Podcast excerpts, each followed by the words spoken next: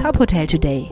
Die Nachrichten des Tages für die Hotellerie von tophotel.de. Mit Maximilian Hermannsdörfer. Unternehmen haben in der Corona-Pandemie keinen Anspruch auf Schadensersatz gegenüber dem Staat.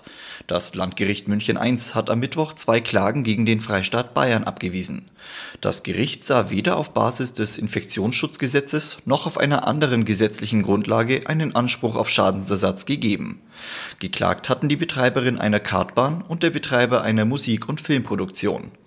Beide hatten Soforthilfen erhalten, wollten aber auch für entgangene Einnahmen entschädigt werden. Die Entscheidungen sind noch nicht rechtskräftig. Einer der beiden Kläger hat bereits angekündigt, Rechtsmittel einlegen zu wollen. In der Debatte um Lockerungen der Grundrechtseinschränkungen für Geimpfte dringt die Wirtschaft auf schnelle und bundeseinheitliche Regelungen.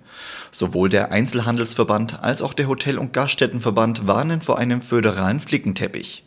Ingrid Hartges, Hauptgeschäftsführerin des DEHOGA, sagte gegenüber dem Redaktionsnetzwerk Deutschland, es sei richtig und geboten, dass Geimpfte ihre Grundrechte zurückbekommen. Die Devise müsse daher lauten, impfen, impfen, impfen und das 24 Stunden, sieben Tage die Woche, so Hartges.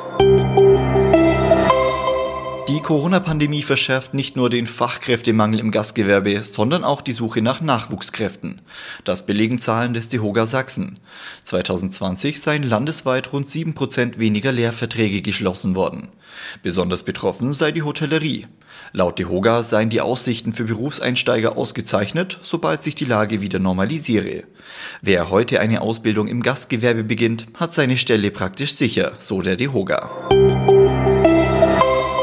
Das Disneyland Hotel in Paris bekommt ein royales Makeover. Unter anderem werden alle Zimmer sowie die öffentlichen Bereiche neu gestaltet. Der Innenbereich soll sich in ein Königreich der Figuren aus Filmklassikern wie Die Schöne und das Biest, Cinderella und Dornröschen verwandeln. Das Fünf-Sterne-Hotel ist bekannt für seine Lage direkt am Eingang des Parks. Bei der Wiedereröffnung soll das Gästeerlebnis weit über den typischen Service hinausgehen, heißt es in einer Mitteilung.